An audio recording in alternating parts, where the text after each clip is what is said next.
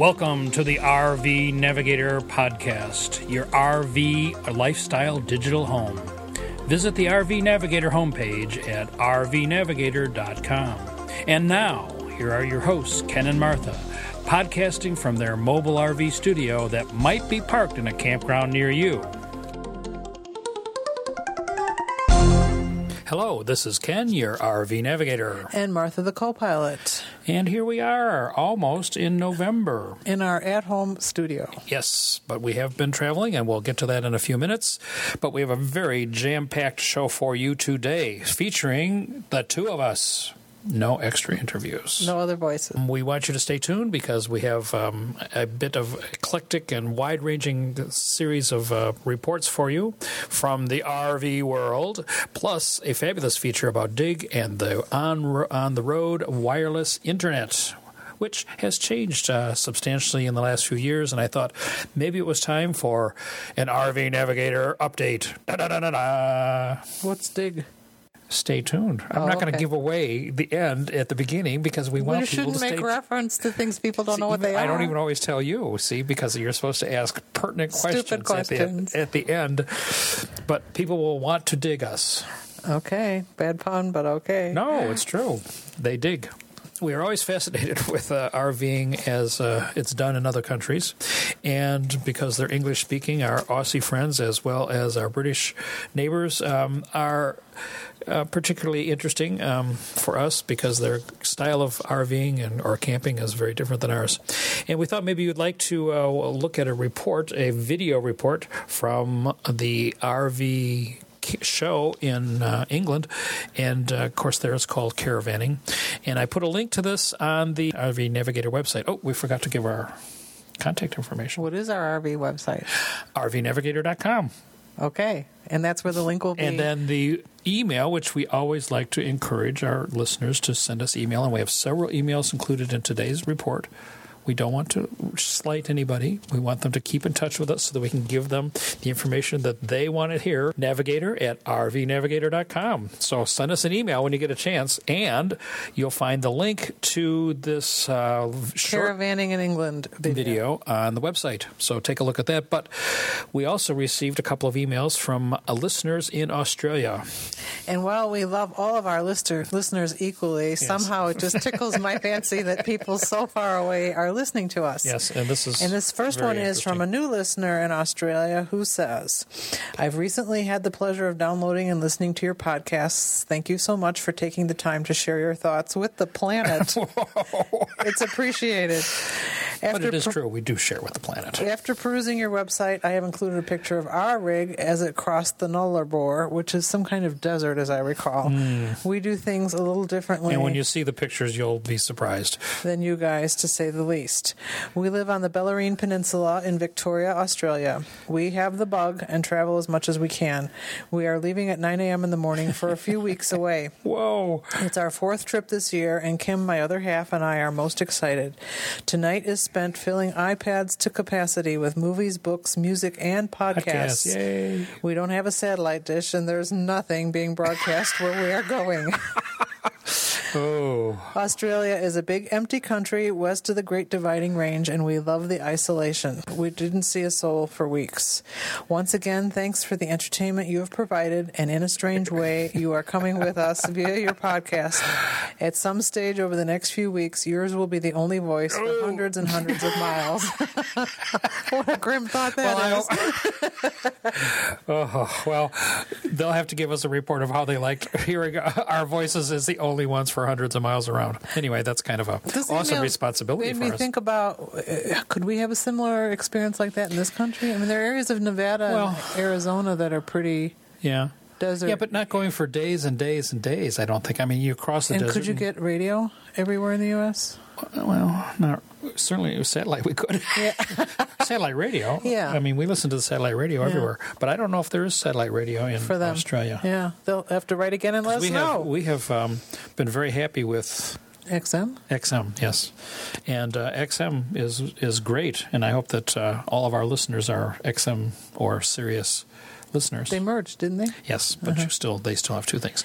And then we also got an email from um, Al in Australia. I consider Al's um, He's our- Ken's doppelganger in the lower hemisphere. Well, if you our- lived near to each other, you would be with one another incessantly Yes. because he's so much like you. Well, and he's giving us a report from an RV rally. So we're going to talk about a rally, and he's going to talk about a rally. So we have a lot in common.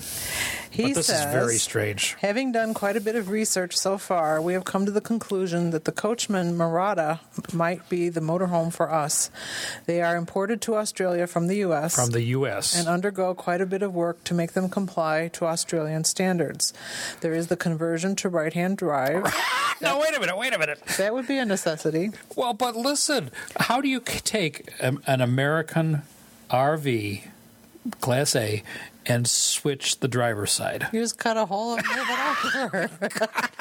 I mean, he, he kind of casually mentions this. seems but this casual is not, to me, too. It's not exactly. I mean, the other stuff I can kind of understand. Converting to 240 volts, okay, you can A do that. second door is put on the left side of the rig in the bedroom, and the propane system is mostly replaced, including replacement of the fixed tank with smaller removable LPG tanks. Appliances might also get replaced. Why do they have to switch the propane? Do you understand? Because that? they don't have the connectors, I would assume. I mean, our do. tanks, we have 20 and 30 pound tanks, and what tanks we've seen over there are about 10.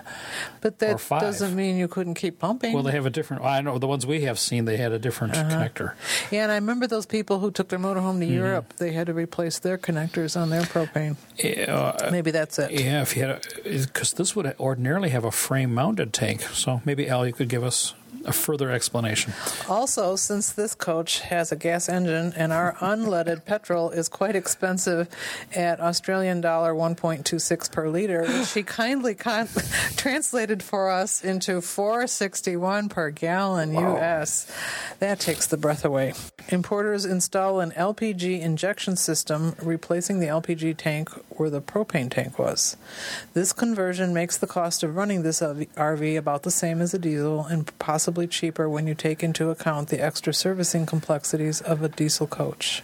We may have mentioned this before, but uh, propane, butane, and LPG are to us the same stuff. So I'm not sure exactly why they're having to make those conversions, but Must be economy. I don't know. I'm surprised. And then uh, we uh, also have another email from listener Ron. Who I don't think is in Australia. No, no, no. He's not in Australia, but he talks about uh, a, s- a story that that this will scare the living daylights out of you. Oh, We did have a funny thing, well, funny now, happened to us on our way home from Spokane. Thought it might be funny enough for you to put on your website. We were heading home from Spokane, lost in our thoughts, chatting about how well our trip had gone for our first outing. We were completely lost in our thoughts as a bridge came into view. The instant we began to cross the bridge, we heard the loudest horn either of us have ever heard in our lives. I just knew I had made some serious driving error, and soon some 18 wheeler would send us to eternity. off the bridge. Ooh. As we waited to die, Sandy looked down and realized this bridge was over directly over railroad tracks, and the road we the noise we heard was the train engineer honking his horn while we were directly over him. Scared doesn't describe it, but we know now that our hearts are in good shape. it took a long time to calm down again, and we laughed about it all the way home. Great story, Ron. Yes, that would be very, very shocking as, you, as you're going over a bridge. All right, are we going to talk about this story or not? It's up to you. If you do, I'll have unkind things to say about it. Oh, really? Unkind things? Well, okay, then I want to hear what these are going to be. So I always uh, pull out kind of the weird and wacky stories, but we have here a list of the top 10 nude RV camping spots in America. Whether you're a full time naturalist or a social nudist, knowing 10, 10 RV. Okay, I'm done. I'm done talking about this now. But if you're interested in nude RVing, you can um, go to our website, and I will put the link up there for you to um, click on and, and see what the top 10 sites are that you could uh, enjoy. Dear listener, you should know that Ken gets all credit and all blame for the agenda items on our monthly podcasts. And when I saw he put this on there, my action, reaction was, why is this here? Who would want to know about this? So if I'm wrong, dear listeners, and you are into nude camping, please email us and let us know. Yeah. Correct me in the error of my thinking. Because this is not the first time we've mentioned that. But I always consider it wacky and bizarre because it seems um, kind It of seems strange. wacky and bizarre. It Seems wacky and bizarre, right? Okay, so this month we traveled to a place called Parke County, Indiana. And this was just a short trip, kind of uh, ending up the season. At the end of the trip, I had to do the usual winterizing of the RV, putting it to sleep for a couple of months. That's what's bad. It's not for the whole winter, it's only until January. Well, you could put it to sleep for the whole winter and stay home. Give me a break. That's what I thought you'd say. but it seems like kind of a waste. But I know that it's going to get cold in the next couple of months, and so I had to winterize it. Uh, every year, I always forget something. When you have a large RV, I guess there's always little pockets of things that Moisture. freeze. but we'll see what happens this year. Last year, we lost a sprayer that had water in it, but this year we won't lose it because. I put the Yeah, and I left a pop bottle in there. yeah, that's right. It didn't One explode. We were very lucky. But anyway, we went to um, a place called Turkey Run State Park, and it's in Parke County. And the reason why you go to Parke County, County, Indiana, and this is something you might want to put on your list of, of destinations, is that it has more covered bridges than any other part of the United States, and there are like 32 of them. So In a very small area. in a very small area, and we thought with the fall colors and uh, being mid October that it would be, and hit, that would be south for us, that it would be a little bit warmer, and the weather was was indeed beautiful. The trees were not so beautiful, but it was uh, interesting to see all of the parks. So in the four days that we were there, you could easily see all 32 of the Covered bridges. and take some nice pictures, and I'll put a couple of those on the website.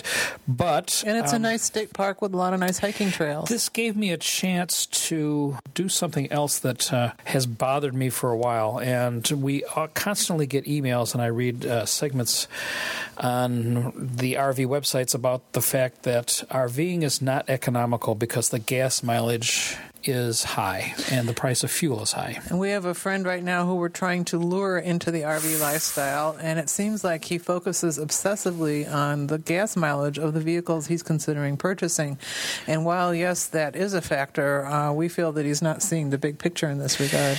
So the interesting thing we did on this trip, which I don't usually do, is is that um, the trip we filled up with uh, diesel just before leaving, and I filled up again once we arrived home, so they'll be ready to go in January uh, in the freezing cold. And we wanted to be sure that it had as much winter diesel in it as possible.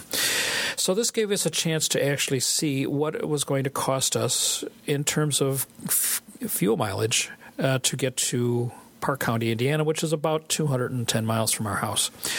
So this is a nice weekend trip, a four day trip, and a lot of people would say, well, it isn't worth going in the RV because it's just too expensive to drive it down there. And of course, we have one of the least fuel efficient RVs around, although we do get uh, eight and a half miles a gallon or so. So I came home after four days of camping, and we put in $147 and change of diesel. Now, that's a lot of money Yes, it is. we spent $25 a night for camping, which was $100. So the trip cost us $247. For now, I'm not days. adding anything else onto there because we would have eaten the same food at home as we did on, on the RV trip. Because we take along, we, most of it was out of our own refrigerator anyway. Mm-hmm. And yeah, we had a couple of meals out, but we would do that probably at home anyway. Mm-hmm. And so we ate breakfast and dinner at, in the RV and some lunches on the road. And so the expenses we had were pretty much exactly as they would be at home. So that trip cost us $247. dollars Now, we make the comparison. For those people who have done this, um, we went over to the Turkey Run State Park Inn. A very attractive building. We stayed at the Turkey Run State Park Campground. And so both were run by the state of Indiana or franchised or something. And the Turkey Run Inn was $102 per night at this time of year. and if you could get if you get in, um, they were full up, but. $102 a night is obviously $408 for the four nights. And it would cost you at least $50 in gas for the round trip. I'm giving you a from, break there. from our home Uh, in a yeah. car. So it's going to cost you $458 just to get started to sleep and to get there. to sleep and to get there, and we would have to add in uh, meals because you'd Eating have to eat three full meals a day, or whatever you your family eats out. Uh, the activities we did, you know, driving around to the to the Parke County bridges and hiking in the woods and that sort of stuff was all pretty much free um, or included. And we played golf and that's right, we played golf. For twelve dollars. That it? Well, that, anybody 18 could do that. right? Eighteen holes in a cart for Twelve dollars each. Twenty four dollars for eighteen. A round of eighteen with with uh, a cart. Of course, the course was worth about what we paid for it, but Well, nevertheless, it was okay. It was it was fun. But that. But, But you would do that in a car or in a motorhome. That's, that's a wash. That's inci- incidental. So those people who talk about the gas mileage, even on a short trip, they just are not making the right calculations here, as far as I can see. Now, I'm not considering the amortization of the RV or the car, the which you would have to take down there. You know, that's money under the bridge. well, it is and it isn't. Well, but you could you you might be paying the same thing on a car if you had a fancy car. You'd be paying a lot more on a motorhome. You would be well. I'm not including that cost. I'm not including the cost of ins- per mile of insurance and all that sort of stuff. Um, another factor we have um, we have another calculation of this, and I'm going to include uh, this link, but uh, we'll read this to you. But so that you can look at it, and they did a comparison of um, people going to Walt Disney World. So the fuel was for 1990 miles at 26 miles a gallon at $208 hotel and six meals for four people at cracker barrel restaurant both ways $80 blah blah blah blah blah. Uh, hotel traveling. And if you drove their calculation was that you would spend 35.70 for a trip to disney world. Now if you're in a motor coach going the same thing, 1,990 miles at seven and a half miles per gallon, which is less than what we get, um, they would use 266 gallons and 798. Yes, you can use a lot more fuel and it's going to cost you a lot more. It's campground. Um, whew, campground in Disney for $107 a night, but and the park tickets and everything.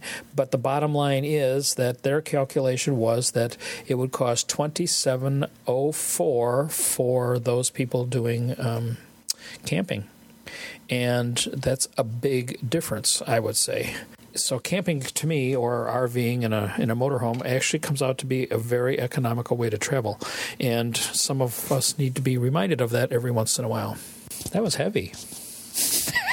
Do you feel sanctimonious now? I feel sanctimonious, justifying my lifestyle. but of course, we wouldn't want to forget the dustometer. I thought you wanted to talk about Well, but we were, we'll talk about that after the dustometer. The dustometer calculates that in 10 years, your mattress, whether it's in the RV or at home, well, depending on how much you use it, will double in weight. and what is this? Thousands of dust mites feast on your head skin cells and then digest them. The average queen size mattress weighs 65 pounds. Just think of how many creepy crawlies are in your bed having trouble imagining it. The dustometer is here to help. And of course, there will be a link on the show notes webpage to to show you ex- exactly what the dustometer does. But if you're scared about your mattress having mites and stuff in it as a result, uh, you It might want bothers some people's might wanna- allergies. yeah, you might want to take a look at this. We had the opportunity to buy a mattress, and I was surprised that mattresses come with age limits on them. You could buy a one year mattress, or a three to five year mattress, or a 10 to 15 year mattress. And even that makes me dubious. I mean, who was telling was us the this? store. The salesman, salesman from the mattress store, who would encourage you to come back again real soon and buy another one. But. I would have to say that we kept the mattress in our home apparently much too weighed, long. weighed twice as much as Well, not, not because it weighed too much. I have a hard time wrapping my mind around that one, but it was starting to cause me some back spasm problems. Are you are you skeptical of information that I found on the web? Uh, sometimes, yes. no. And I noticed that when we were on cruises and in certain hotels that had very firm mattresses, I felt a lot better than I did sleeping at home.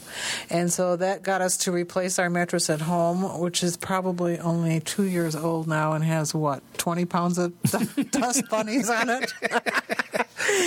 and more recently, we also replaced our RV mattress. And I felt kind of guilty about the whole thing because Ken doesn't have these funky back issues that I do. Funky. And I, ha- I forced the issue, and we bought a bed at home that's sort of like laying on a marble slab. And I Indeed. felt bad that he was having to lay on a marble slab with me.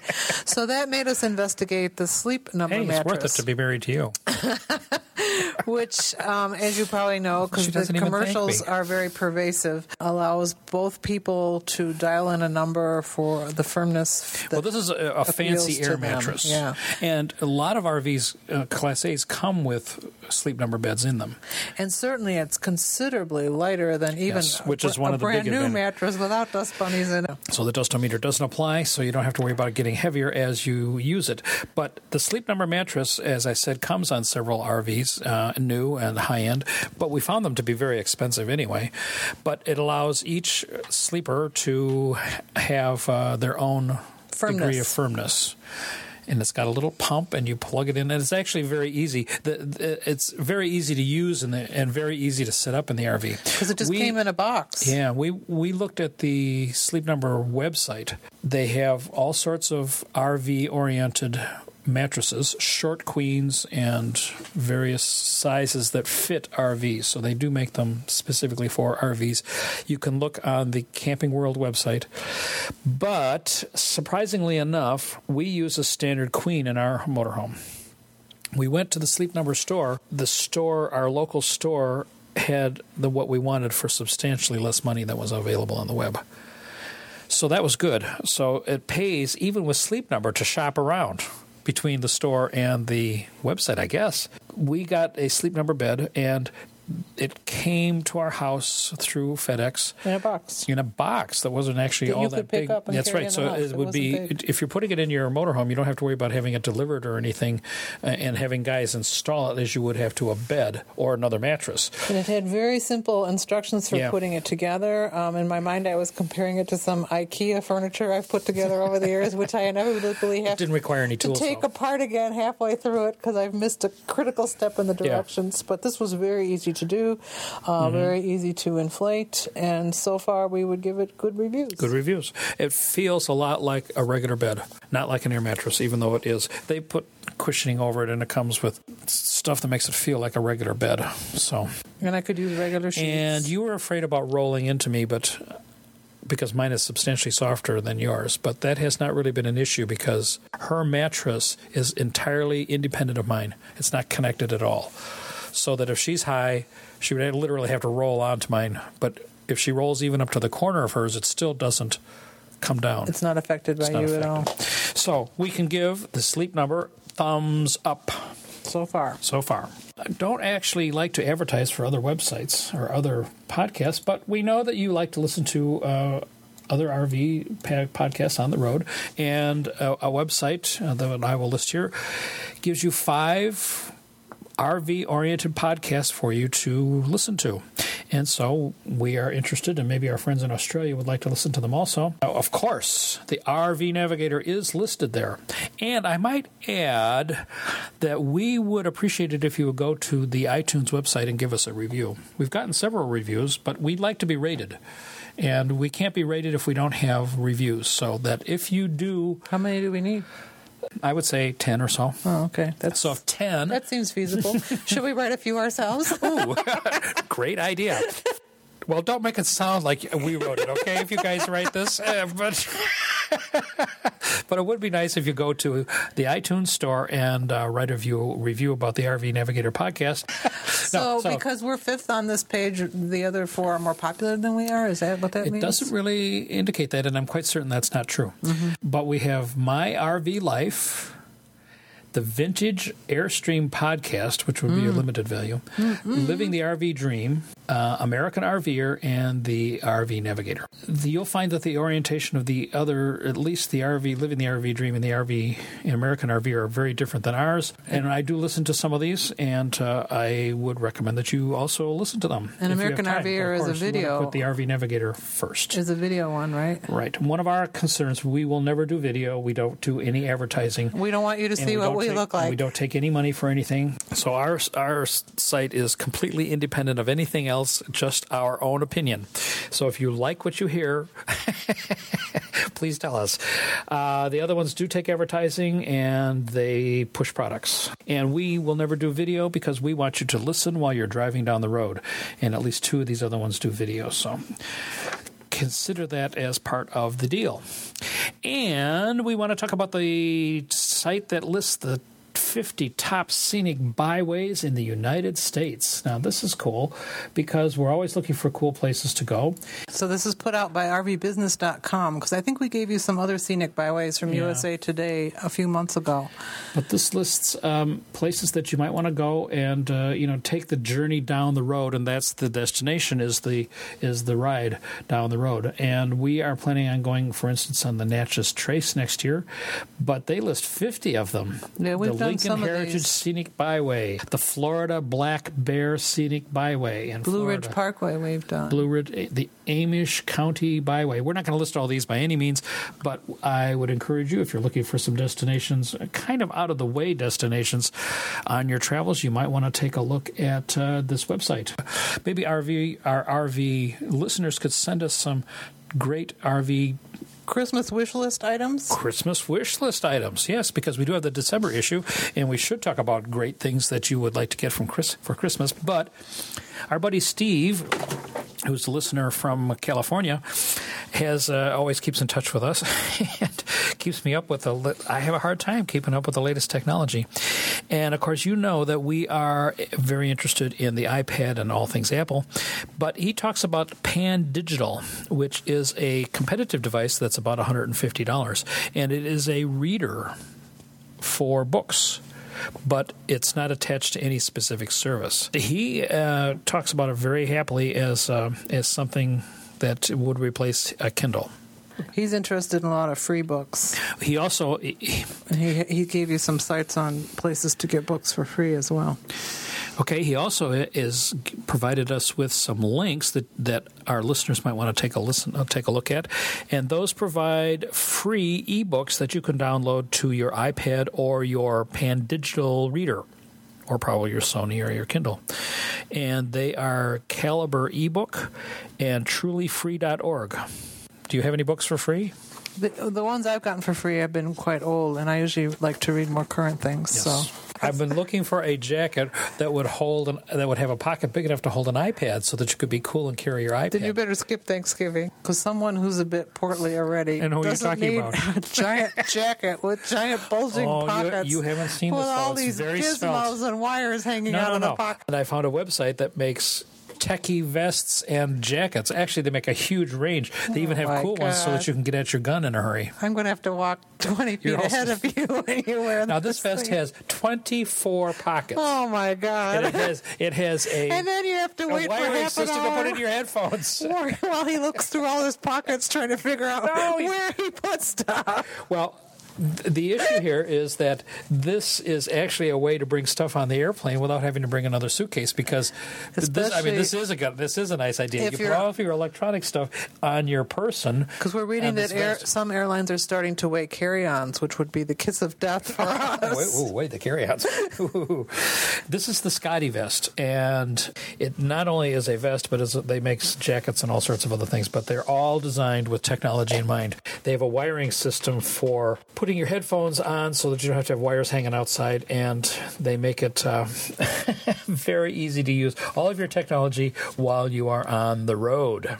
If you are on a budget and you still want to RV, we have the Swiss Army knife of RVing ready for you. I think you should have put this in the joke section of our program. But it appears to be serious. Uh, long ago, when we were still tent camping, Ken built this giant box that had all my cooking stuff in it, And, you were very happy with it. and it was it was helpful because it consolidated things and we didn't forget stuff. But this takes it to a whole new level. I'll read you the little item. Brought to you by the creative and handy folks at Swiss Army Knife, the Swiss Room Box R O O M B O X. is a motorhome on a budget, so to speak, touting itself as the smallest removable motorhome setup. Removable. The Swiss room box fits into most cars. I would say a hatchback would be a good idea, and comes with everything you'll need on your camping adventures. Just like the company's most famous offering, the Swiss room box is a multifunctional tool that doubles as a home away from home. It comes complete with a mini kitchen on wheels that features a toaster, grill plate, cooking gear, Italian Moka Express coffee, coffee machine. machine. This must come from Europe. Water boiler and a burner gas with small and large cooking tables. You can pretty much just pull over to the side of the road and whip up a feast. Say goodbye to gross No service course. station sandwiches. Uh-huh. It also comes with storage room for plates and cutlery for Oh, yes. four people. Wow. When it's time to call it a day, the Swiss room box can transform into a bed that measures 185 by 120 centimeters, complete with a comfortable mattress, all in less than five minutes. Able to stand up to the wettest elements, this compact all in one camping tip kit comes with a mirror, an outdoor shower with a hot tank. shower, hot water tank, and a sink. The Swiss Roombox uses a 12 volt car battery, It has a USB connection. so you can connect appliances. All of your appliances. Well, anyway, it looks pretty cool, and you can And the put it. picture on the website has this not all that attractive woman taking a shower outside of her car with her Swiss Roombox. What a wild idea! But she's not naked, so she's not in the nude campus camping. No, Well, if you want to turn your hatchback into an RV, into a, what they classify as a motorhome, this might be the place to do it. Oh, and then we have the interactive packing list. How many times have you forgotten stuff? almost I every forgot- time I've gone anywhere. on our last trip, I forgot our DVR. So Did we you- had no no recorded shows to watch. I hurt. thought Ken was going to go into no with- satellite withdrawal. We just had to talk to each So other. So we need an interactive packing list. And what this is, is a website that has check boxes, uh, long lists of stuff. You check off the things that would, would be appropriate for your particular needs, whether it be a suitcase trip or a camping trip.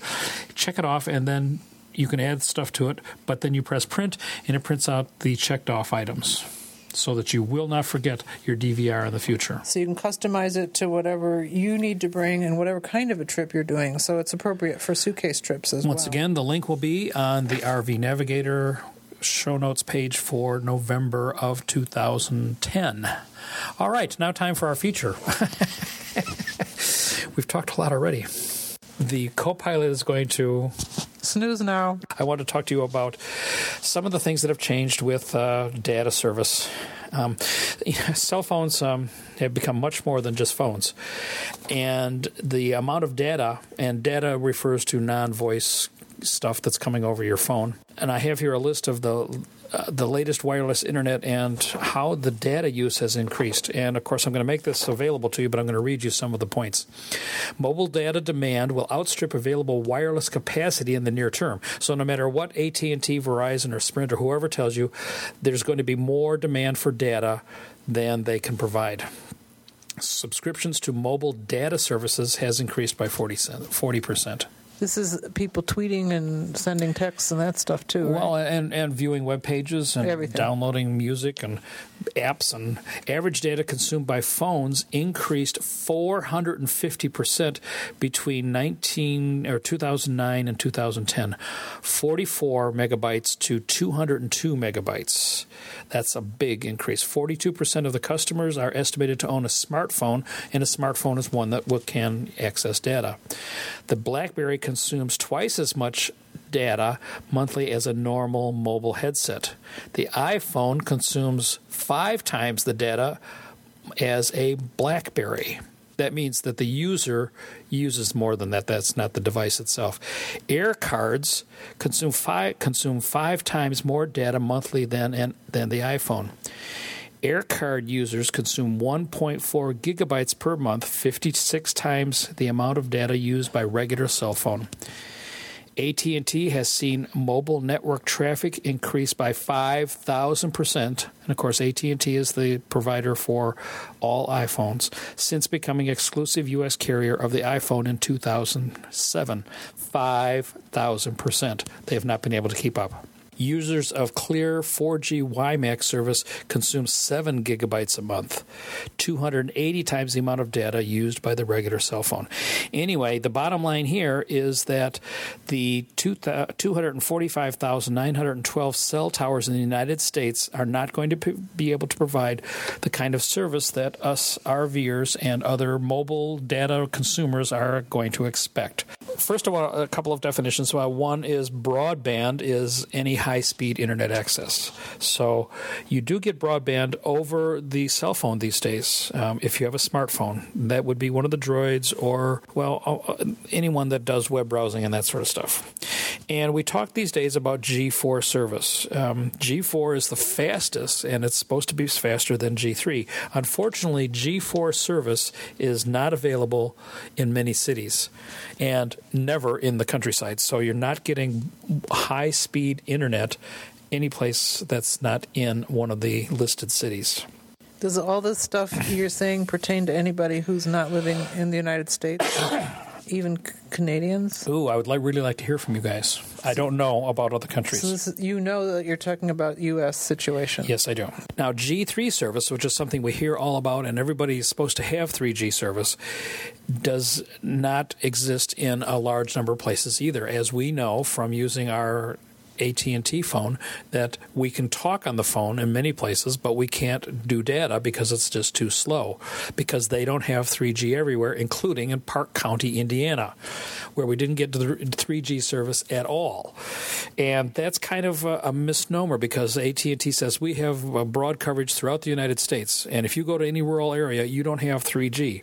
And I suspect the same is true for Verizon and Sprint. So G3 is something you have to look for. They're on the phone and the co pilot uh, doesn't always look at this. She doesn't notice that it says Edge, which is not 3G service. It says that it has data service, but it's not. If it says our our phones, the iPhones have three connectivity options: AT and T, which means that it's slow old voice service; AT and T Edge, which means that it's the original data service but very slow, and then AT and T 3G, which is the fastest, and, and it's decently fast when you are using your iPhone eh, to do data. So we always look for 3G, but it's what not good does it do to look for it? You either have it or you don't have it. Well, but that can explain to you why you're not getting. You can't look up the restaurants in the area well, because I'm going to try. Now, what's coming down the road is WiMAX, and WiMAX is interesting because uh, it also is very similar to 4G, and WiMAX is a service which is being rolled out by somebody called Clearwire in this area, and WiMAX has a, a much broader range in that uh, you don't have to have nearly as many towers, and the speeds are astronomical. But if you want to go to WiMAX, you have to uh, be in a once again in a city that that offers it. It will be rolled out. It has been slow so far. And as we look down the road, for us RVers, uh, if you want to wait just a little while, of course, we don't want to forget the satellite service, which Motosat and Datastorm, which we have, um, which is an option um, for about uh, $1,500. You can buy yourself a dish and pay the monthly fee so that you can have high speed internet, broadband internet, uh, any place that you can see the southern skies. And that's uh, for us been a very good service. But if you're going to use cell phone, if you're going to go out in the country, you're going to have in the rural areas, you're going to have big problems. Which is why you might want to have uh, a repeater or a booster in your RV so that you can extend the range of that 3G service. A major topic among RVers these days is the idea of tethering. And tethering is connecting two devices together in order to share data between them. And it makes a lot of sense. Why should I pay for data on my smartphone and then have a separate service for my computer? Uh, smartphones just don't do everything a computer does, so the data is the same, and it would be very easy just to connect the two, or at least it should be. Uh, in years past, uh, and maybe some of you still do this, you can use a wire between your smartphone and the computer and share the data that way. Uh, that's kind of clunky and has its bugs in it, but these days, tethering is done usually wirelessly. And what happens is that your cell phone, your smart cell phone, has a data connection that you pay for on a monthly basis. And then with Bluetooth, which is another wireless frequency, you can connect your cell phone to the computer, and the computer then shares the data that was intended for your phone. Now, this is good because you only pay for one service, but providers don't like it because computers generally use a lot more data than does a cell phone. And no matter how heavy a user you are on your cell phone, it probably will not uh, use as much as a computer. So they're rather reluctant to let you do this, especially in light of the st- statistics that I gave you earlier that uh, cell phone towers are being overloaded. So, for instance, AT&T does not really allow tethering its iPhone. It's not the iPhone's problem; it's AT&T's restriction, and they they allow tethering, but twenty dollars a month, and it doesn't include extra data. Now, you have to understand that even though almost all services say that they have unlimited data, that it really is capped at five gigabytes. Uh, and AT&T has recently capped it at substantially less gigabytes. So tethering becomes kind of problematic. But if you have a Droid, you can tether for free, which means you can share the data between your Droid phone and a, a wireless computer, and it will work quite well and many people do this. Exactly for how long this is going to work is unknown, but it is a viable option at this time we don't want to leave off Wi-Fi because Wi-Fi is uh, has become very common in a lot of areas. Now we were at the state park this weekend, and of course uh, this state park didn't have Wi-Fi, but the Texas uh, rest stops all have Wi-Fi, and we've been pleased with Wi-Fi. The problem with Wi-Fi is is that it has a very limited range and that if you're not uh, within 150 or so feet of the transmitter, that you're not not going to get Wi-Fi. And of course, Wi-Fi is is totally unlicensed, and sometimes you have to pay for it, and sometimes you don't. But we found out that uh, all the McDonald's have now Wi-Fi, Starbucks have Wi-Fi, and many of the cell phone companies are offering Wi-Fi in conjunction with their cell phone. For instance, AT&T gives you access to all of their Wi-Fi access points in airports and uh, at Starbucks for free. But you need a password. Yes, but your iPhone has that password built in. So if you have an iPhone, you can have access to the Wi Fi because they want you to get off of their cell phone data network so that you will use the Wi Fi, which is much more robust. A Wi Fi has a much larger capacity than any cell network. So you're going to see more and more of these interconnections. Um, and that's good for us because I would rather use Wi Fi anyway because it, it is much faster. And so if I can go someplace and use their Wi Fi rather than using the cell service, then that's good good. Of course, Wi Fi is unlicensed, which is going to become a key factor here in the not too distant future because we're going to see, and the FCC has just approved this in October of 2010, so very recently, uh, a bandwidth called Super Wi Fi. now, we saw all of our TV channels going to digital. And in that transition, one of the reasons why the government wanted to do that is to free up bandwidth. And some of that bandwidth is going to be for sale to cell phone companies and other people to use for other purposes. So we're going to see probably in the not too distant future some big changes in the way cell data is delivered because it's going to be delivered over one of these new bandwidths. But at the same time, they they are, about to approve super Wi-Fi, and super Wi-Fi uses a radio frequency that is that was or is between TV channels. Now that may seem rather limited, but the cool part about it is, is that it's unlicensed and it will be quite powerful because we know that these lower frequencies actually penetrate walls and things like that much better. They have much better distance than does the very high frequencies that we cur- currently use for Wi Fi.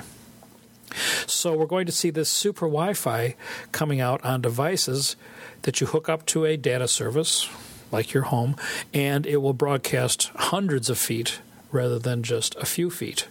So this is going to make availability much broader because a campground can cover the entire campground with just one transmitter. So they will be much more willing to put it in. Right now, if you have a campground that covers a very large territory, if, uh, you know, several acres, you have to put in multiple towers if you want everybody to receive the signal. And that's expensive and it takes, you know, costly to maintain. But super Wi-Fi and this is we're not exactly sure if that's going to be the the, the ultimate name. Doesn't require any license, so that uh, anybody can put one of these in, and it, it will be a, a much broader coverage service. And as with Wi-Fi, it may be for a fee, and that you have to license, log in with a password, and pay a fee, or it might be free, but it might be much more ubiquitous than is the current Wi-Fi that we see available. That's coming down the road, and that'll be here within a few years. So you might want to hold off if you're thinking about buying uh, some sort of uh, data service for your your RV, because this is going to affect people in RVs big time, I think. A quote that I read uh, says that while all three major carriers continue to expand their 3G data services, not all of them are expanding into rural areas that many RVers frequent. I, the, the writer, monitor press releases from carriers that do not have to do with coverage, and I watch for RVers who report success or failure as they travel the nation. Based on my research, my opinion is that Verizon is still the most aggressive at expanding into rural areas. Sprint is a distant second, and AT&T can hardly keep their city customers happy and put nearly zero effort into rural expansion. So the bottom line here is if you are thinking about getting a data cell phone, a Droid, or if you don't mind waiting a few months for Verizon to get the iPhone, you might want to get Verizon as your as your data service for your phone, which means.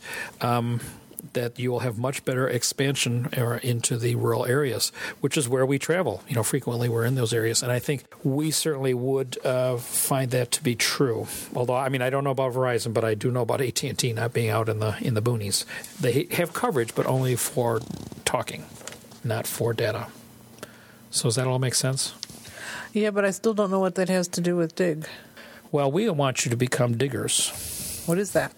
dig. We've been looking at tweeting, we've been looking at Facebook, and I just don't think that most of our listeners want to get tweets from me and look at a Facebook page and they don't want to have messages from me. But often I get things like we have just shared with you and articles, and I have lots more articles that I would like to share with you, but the time just is not there. I would like to share these with you, and I've been looking for a way to do this. And one of the most popular sites for sharing uh, articles and and related information is called Digg. And the idea here is is that the top dug articles float to the top. So when you go to the Digg main website, you see the most popular articles of the day. So they're about Lindsay Lohan? Could be. But what's happened is is that they now have a new Digg feature which allows you to follow Digg users. So what happens? I find a very cool article and I dig that article on the Digg website. You follow me, Ken the RV Navigator, and when you when I dig something it appears on your list. So right now, I just dig a few people that I that I dig, and that by the way, that's digg dot com. You get an account. If you follow me, it's going to have RV oriented articles, technology oriented RV articles that will be of interest to you because I find lots of great stuff that I, that I just don't have time to share, but this would be a nice way to share it. And I would like to have a, a medium, a way for us to do that. So you go to the website, digg.com, and you sign up and you can dig articles, and if you want to send me your your name, I will dig you, and we can dig together. And so, Can people dig back at you with articles they like? if I am a follower of theirs, So you have to be friends? Is it no, like no, no, Facebook it has nothing to do with friends. There's no personal information. There's nothing about me. It's just you Digg me. So the stuff that I read and that I and I put on the dig website is shows up on your page. How would I find you? If you're not writing RV about Lindsay Lohan, you're not going to go to the top. No, I don't write anything. Well, you're not digging articles about Lindsay Lohan. No, you're I'm not digging- going to go to the top. That's how it used to work. Oh, Now you can do it that way also. You could put in technology and the top technology articles, the top Doug technology articles so like will by keywords? will be at the top. If you there are very few. S- But if you dig a person, you will get the articles that they dig.